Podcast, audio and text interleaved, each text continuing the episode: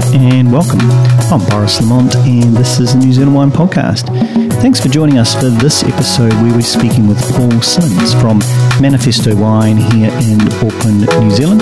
Manifesto are an importer and distributor of Italian wines and also distributor of some boutique New Zealand wines. We talk with Paul about his career in hospitality and how he got into doing what he's doing now and being one of the first to have a wine bar in Auckland. So, right now, let's go have a chat with Paul. So, hello, Paul. Hello. Nice to have you here. Kind of good to be here, I think. no, I'm sure it's going to be great. So, how did you get into what you're doing now? What, um, where did where did you first start out in the? Uh, um, around I, the well, I started as a wine waiter when I was 36, mm-hmm. which was a wee bit late, and um, I just happened to be having lunch. A marriage is split up. Had, happened to be having lunch with a guy that I was one of the owners of Harbourside, and he talked about the fact that you know what we'd done at university. I said I'd never been a waiter, and he said, "Oh, you should come and work for us. You won't be doing anything at night anymore, will you?" so I started part time, fell in love with wine. Always drank wine before that, but you know the old stereotype of don't know what you drink, can only remember the colour of the label. Mm-hmm. And so at Harbourside, where they had a great New Zealand list, and the we're talking late 80s, early 90s, so very little on the international list outside of Champagne. And uh, went from there.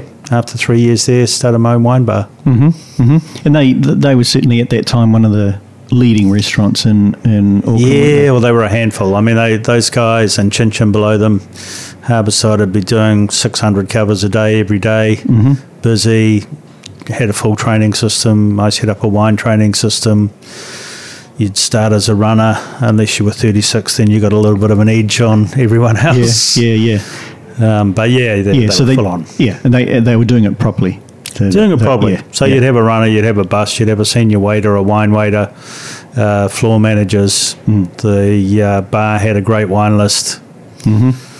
uh, yeah it was mm. And, and so, how long were you doing doing that for, and what happened? I next? started there in the late '80s, about a year after they opened.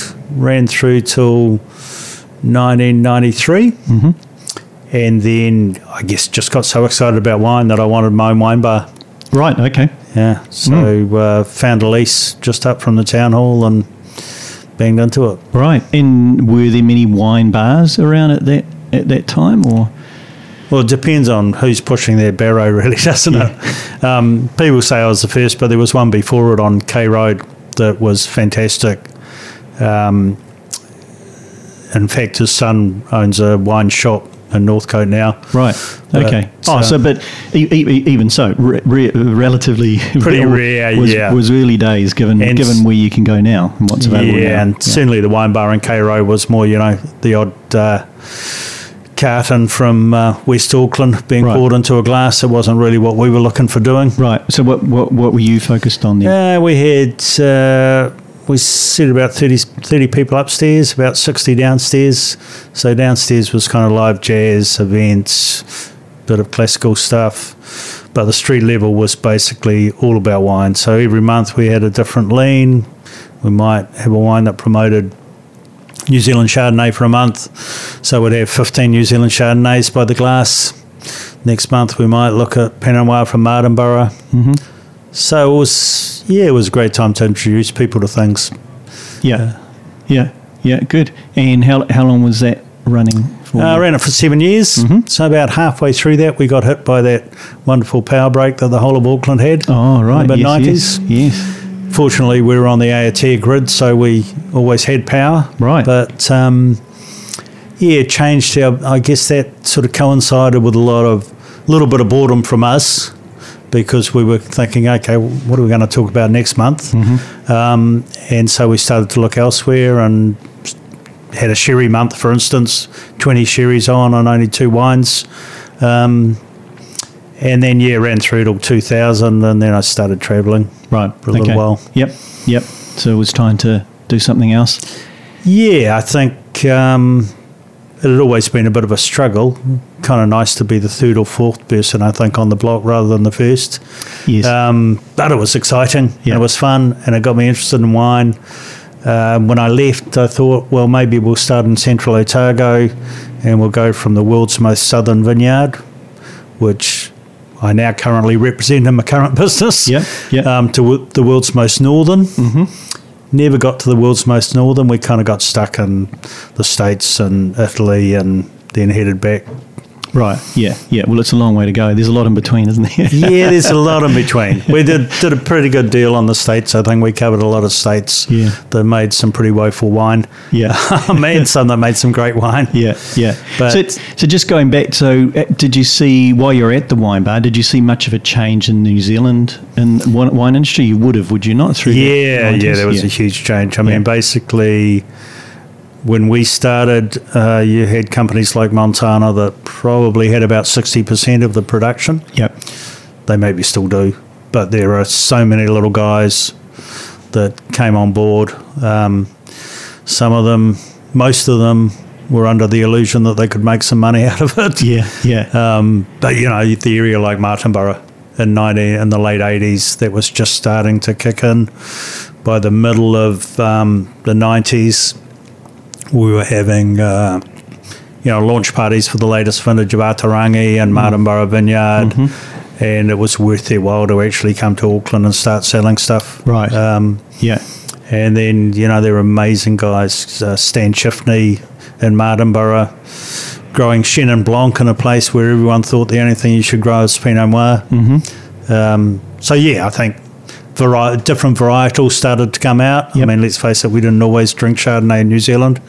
Um, when I started, uh, so if we're talking the late 80s, Sauvignon Blanc had a bit of a grip because Marlborough had planted uh, in the 70s, but there was a lot of stuff that was still being done with sort of Müller-Thurgau and Chasselas and varieties that were big croppers that Yeah. weren't very exciting. No. And then all of a sudden, these new exciting varieties, mainly from France, came along, but um, from different regions of France. You know, Chenin Blanc from the Loire, and obviously Chardonnay and Merlot and Cabernet from Bordeaux, Pinot from Burgundy. And when I think of 19, I think 1982 was the first year that any New Zealand Pinot Noir got a gold medal in a national competition here Okay. and then we kind of didn't see any more until the late 80s. So through the 90s, that just blossomed. Mm-hmm. Central Otago, of course, another example of how it changed. Uh, whether people's attitudes and tastes changed, I think that was led rather than sought by a lot of the population. Right. Okay. So it was what, what they were introduced to, Yeah, yeah. to that that started to make them think, Yeah. oh, okay, this is good. Yeah. I think it very much so. Yeah. And so when they came to our place, and even nowadays, you know, when they go to some of the places around town and they see varietals that they've never heard of, they're usually gun shy. So they rely on someone saying to them, hey, you like that? Try this. Yeah. Yeah. And what about um, imported wines during that time when you had the, the wine bar? Did that start to g- expand as well? Like the, the again the different varietals that were being brought in and Yeah, well, I think, I mean, the huge difference was um, because of deregulation.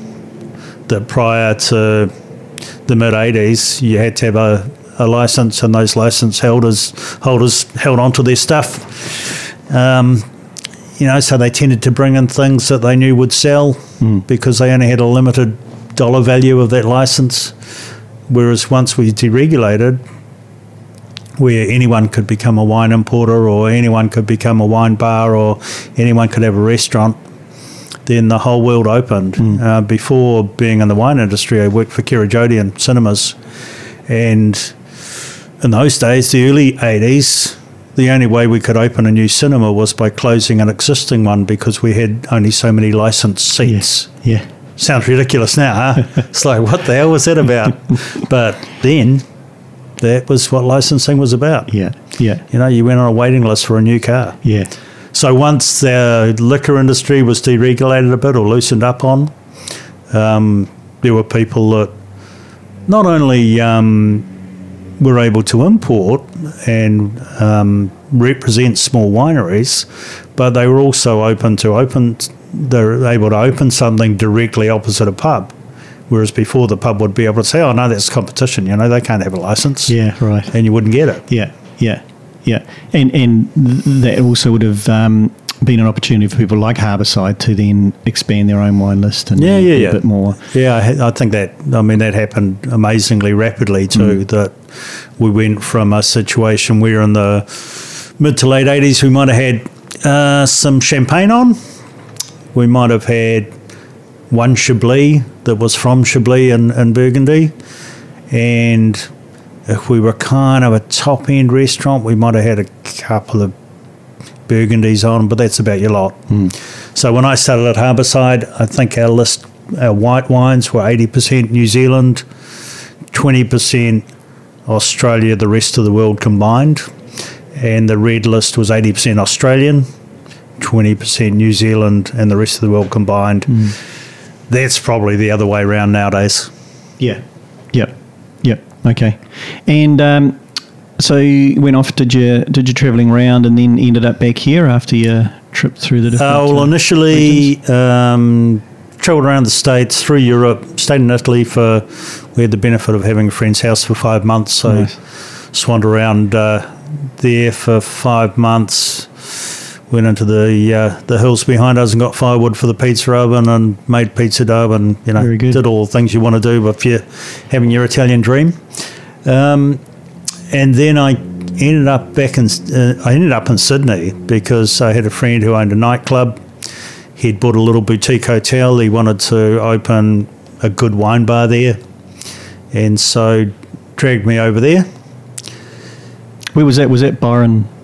Uh, no, no, it was actually uh, in Sydney. Oh, okay. Yeah, um, just off Oxford Street, and uh, he paid me very well for very little, um, very little input. Lovely guy, but then the the issue was held up by a historic places trust uh, regulations with the actual structure of the building.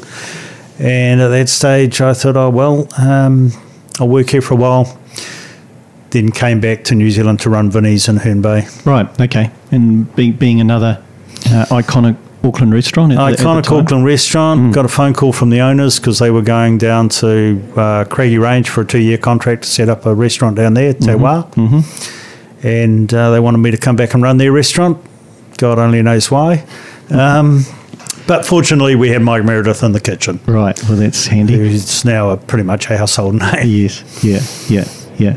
Uh, very good. And, and there's been a few people go through Vinnie's and Yeah, get, yeah. uh, well, of course, you know, you think of some of the main movers in the the wine industry, like Cameron Douglas, who's um, made a really good career Hmm. out of falling in love with wine and, and learning about wine. Hmm. Um, but I think, like, say, the French Cafe, which was probably the only other opposition that I can think of at the time, um, the whole emphasis was on having specialists and having people that knew what they're talking about and giving that level of service that we probably wouldn't have got um, without that energy from the owners. right. Yep. Yep. Yeah. So they were quite deliberate about what they were trying to achieve with. Yeah, with yeah, and I think almost um, it almost worked against them. I remember when we when we changed when I took over the ownership of Vinnie's, we had a flyer introducing Mike as the chef in the kitchen, and um, and we actually went around, had them around the concierges, etc. But then went around the hood and just put them in letterboxes with the menu. And we had a number of people coming up saying, "Oh, wow, I thought this re- was really posh, but the prices are pretty much the same as down the road." Right. It was just the level of service that you know made made it feel that next step up. Next step up. Yeah. Yeah. Yeah. Yep. And it was, I suppose. Oh, for- yeah, it for- yeah. for, uh, for for for you know restaurants in Auckland at that time. It Yeah. was the next step up. Yeah, we're, we're talking about some pretty uh, innovative cuisine for that period. Yeah. Yeah. Okay. Um, and w- when? Uh, how long were you at Vinnie's? And I worked there for the two years that they were away. years? Yep. Yep. and they came back up, eventually sold it. Mm-hmm. Um, and so at that stage, I got a job with a wine distributor and mainly uh, The guy just came in. I'd known him from obviously tasting his wines, and said, "Look, you know, you should probably come and work for us." Played with them for a couple of years, and then started travelling again. Got a bit bored, um, but in that time they had a fantastic imported portfolio as well as their local stuff.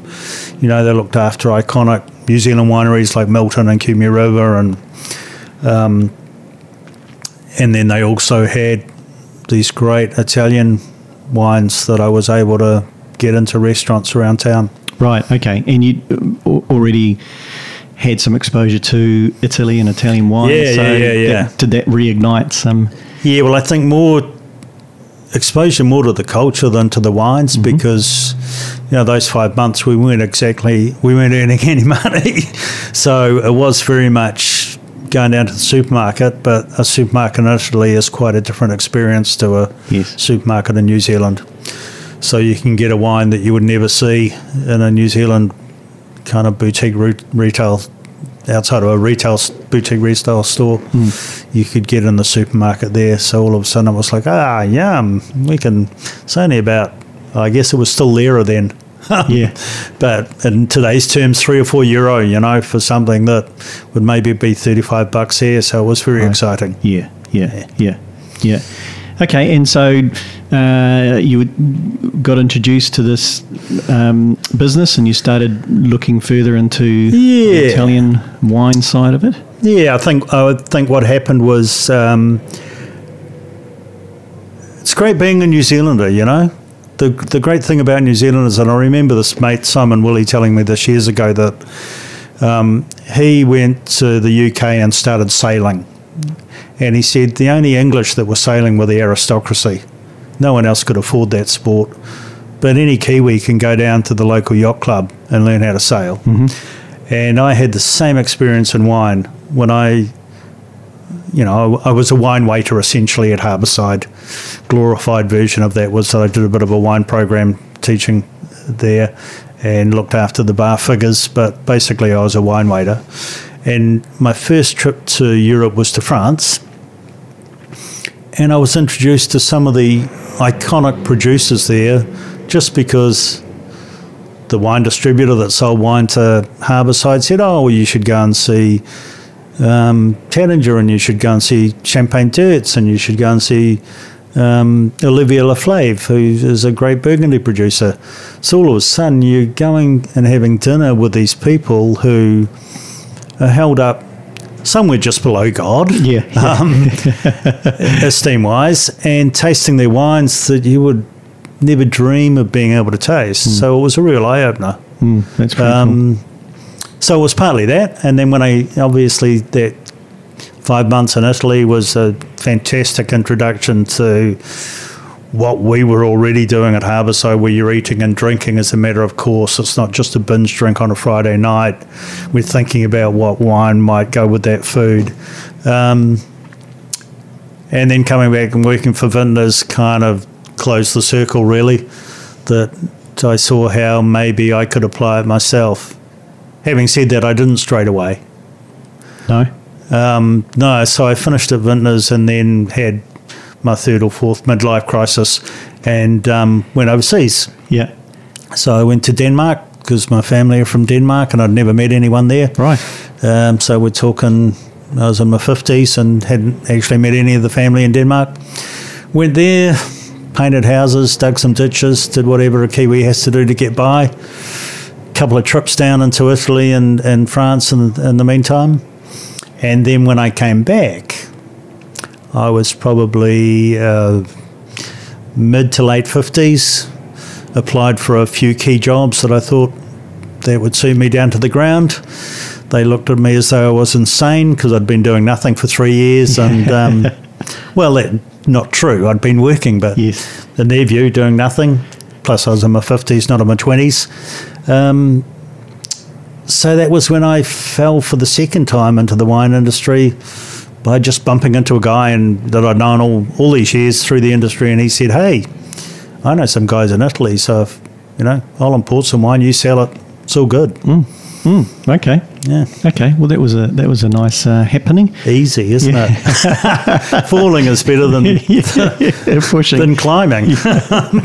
no, that's right. And uh, so, how long ago was that? What are we talking? So eight years ago now. okay. Yeah. Yep. yep. And so, did, started off with um, probably those few introductions and, and Yeah. growing from there.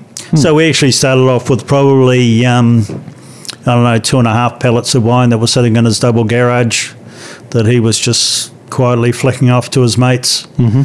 And I went round and of course had restaurant contacts through all of my years involved in that industry. And within 18 months, it became too big for him. He was in his 70s, retired with just a small bit of money to play with. So uh, I bought the stock and went from there on my own. Right. Okay. And so growing growing it from there, taking Yeah. on taking on more. Yeah, I mean, the, to me, the great thing about the rest, the restaurant and wine industry is that it's a community. So I can get hold of uh, La Valentina, Monte, uh, who make Montepulciano or Abruzzo, and say, "Hey, I'm looking for some Pinot Grigio or something from Italy," and they say, "Oh, get hold of these guys. They make great Pinot Grigio." So very easy to buy more than you can possibly afford. Right. yeah.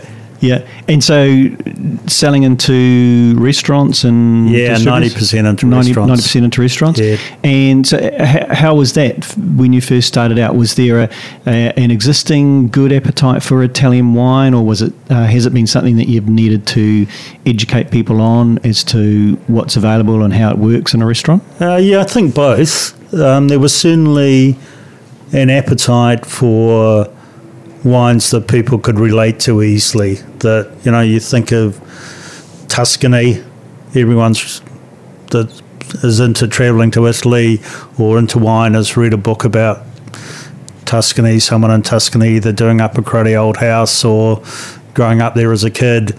Um, so you connect Chianti with Tuscany, and that's a no-brainer for people to think, oh yeah, we need a Chianti, you know.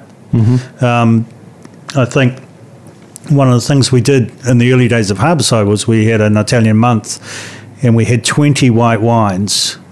So all Tony, the owner, had done is sort of phoned around every distributor and said, send in a bottle of whatever Italian white wine you got. 18 of them were woeful. Um, they all kind of tasted the same.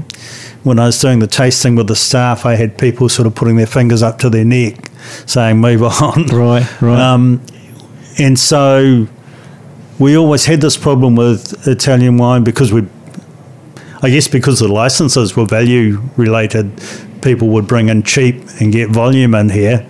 So once we delicensed, and you could get good Pinot Grigio or um, good Sangiovese, good Chianti. You'd get these guys my age that said, "Oh yeah, I used to drink Chianti when I was at university. It's horrible stuff." So there was a bit of education, but there was also those kind of stock standard wines that people knew. They knew names like Barolo. They might not be able to tell you what they should taste like or what the grape is, Right. but they connected it with that higher echelon to wine quality. Right, right. So you were able to bring in something of good quality and go, well, here's what a good one Yeah. should, should taste Yeah. like. Yeah, yeah. And have you have you seen that change over the last few years? Changed amazingly. Yeah. And I think um, I was probably pretty lucky when I fell into that role because a lot of the guys that had been bringing in a good range of Italian wines, a lot of the sort of medium sized distributors were focusing more and more on New Zealand wines because the New Zealand wine industry was growing so rapidly and you could get volume out of the sales of New Zealand wine and the boutique wines could be easily placed into restaurants. You know, when you think about names like Amisfield and Mount Difficulty, everyone who goes to a restaurant in Auckland knows those names, or Wellington, or Christchurch. Mm. Um, and so for them, it was a no brainer to build their New Zealand portfolio and probably their international ones flattened out a bit, a little bit. You know, mm. they didn't probably bring in the range that they used to. Mm. So when I came in, there was already a market there, albeit small, for imported wines. So I jumped on that and built the Italian thing. And I think the other thing that happened at the same time is Spain became flavour of the month. Uh, So people were ringing all this cheap Spanish junk that, you know, it was all one of three varieties. And um, so all of a sudden, diners, because they weren't expensive wines, were willing to take the punt. Or they were willing to have a way to say, oh, well, this one's good. You like fruity wines? Well, you like a dry wine? This one's good. Right. So I found off the back of that, it was easy to actually so it broadened, build an Italian portfolio. it broadened consumers' appetite for for trying different. Yeah, I think it probably just made them relax a bit more. Right, yeah. Because they weren't paying an arm and a leg for a good Right. imported wine. Yeah, yeah. So it wasn't such a sort of crucial decision there. Yeah, yeah, yeah. you want to get right if Yeah. you're spending if you're spending big money. Yeah. Yeah, yeah. And I think certainly, you know, when you compared it to what you'd pay for a Central Otago Pinot, Hmm. a glass of Central Otago Pinot, it was like, oh, wow, this is, Hmm. can't be that bad. You know, it's a few bucks cheaper and Yeah. it's on the list, so they must like it. Yeah, yeah. So, yeah. And uh, Italian whites. Have you seen that Yeah. start to lift? Yeah. It's interesting, isn't it? Because we look at um, Australia and we would say red wines. They make great red wines, but you know their white wines are a bit suspect. And, and people would look at New Zealand and historically they would have said they make great white wines because seventy percent of what we produce is Sauvignon Blanc. So anyone who likes New Zealand wine probably drinks Sauvignon Blanc overseas. Um, but their red wines are a bit mediocre. But then you taste those New Zealand red wines or those Australian white wines, um, and they're exciting and they're interesting and they're well made and, and they've got great fruit quality and they've got great structure. And I think the same thing was uh, with Italy, you know, that everyone thought, oh, yeah, it's all about Chianti, Barolo, Barbaresco. It's all about red stuff, isn't it? Do they make white wine there? Um, but the white wine market, I mean, the, the wines that they make are just so suitable for our climate, for our food. Right. Yep. Yeah. Yeah. Yeah. So that, um, well, you know, not not only, but um, summer seafood. Yeah. Yeah. Some good matches there. Yeah. Yeah. Do, do you have a particular favourite at the moment? Well, be it white or red that uh, you like matching, or something you like cooking and matching, or something that you've just had and you went, wow, that's that's really good, really good match. I, I, yeah, I have one of those every day. um, and they pretty much, sometimes twice a day. Um, but, you know, off the top of my head, Gavi di Gavi. No one's ever heard of Gavi di Gavi here. Um, Gavi's the region, Gavi's the town. Um, it's got this, it's this beautiful balance, I guess, between. I always found it hard when I was training staff because they'd say, "What's it like?" You know, is it like Sauvignon Blanc or is it like Pinot Noir? Soave is the same question. Yes. And you say, well, it's not like either of them. Otherwise, there's no point in having it on your wine list. You might as well just have Pinot Gris or, or Sauvignon Blanc. Yeah. Um, and uh, but Gavi has this beautiful aromatic elegance with this lovely acidity to hold it all together. And um, when we look at now, we're starting to see oyster bars in New Zealand. Finally, I don't know why we don't have one on every coast and every street corner, but um, you look at the seafood that we have. We le- eat a lot of sashimi. We eat a lot of. Um, some of us eat a lot of oysters, um, but ceviche, cu- cured raw fish. Yep. Yep. And those wines with this lovely acidity and aromatic balance are just perfect to go with it. Right. Okay. Okay. So so that with with particularly with Yeah, seafood. yeah. Yeah. Yeah. All right. Nice. It beats a Pinot Gris or a Sauvignon Blanc hands down. yeah. Yeah. Yeah. Oh, very good.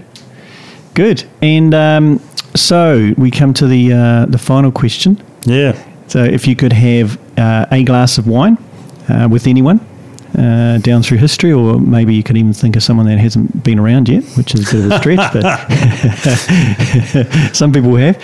Um, what wine would it be, and, and who would you like to um, share that with? Yeah. Well, hey, that's a big question.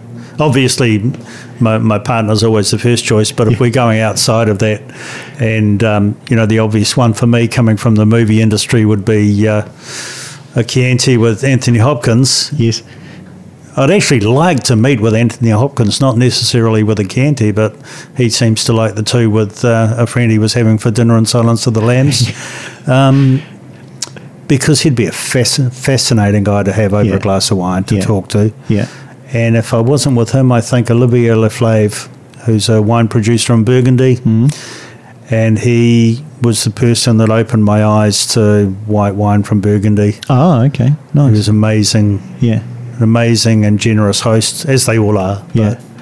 He was the first, so I'd probably have an old champagne with him. Yeah, nice. Well, there's a couple of good ones. Hmm. Yeah, you get some good conversation there. Yeah, yeah. Fantastic. Hey, well, thanks, Paul. It's been a pleasure. Pleasure. Thanks Thank for you. dropping by. Yeah, yeah. Very good. All right. Bye for now. Thanks, mate. We've been speaking with Paul Simmons from Manifesto Wine here in Auckland, New Zealand.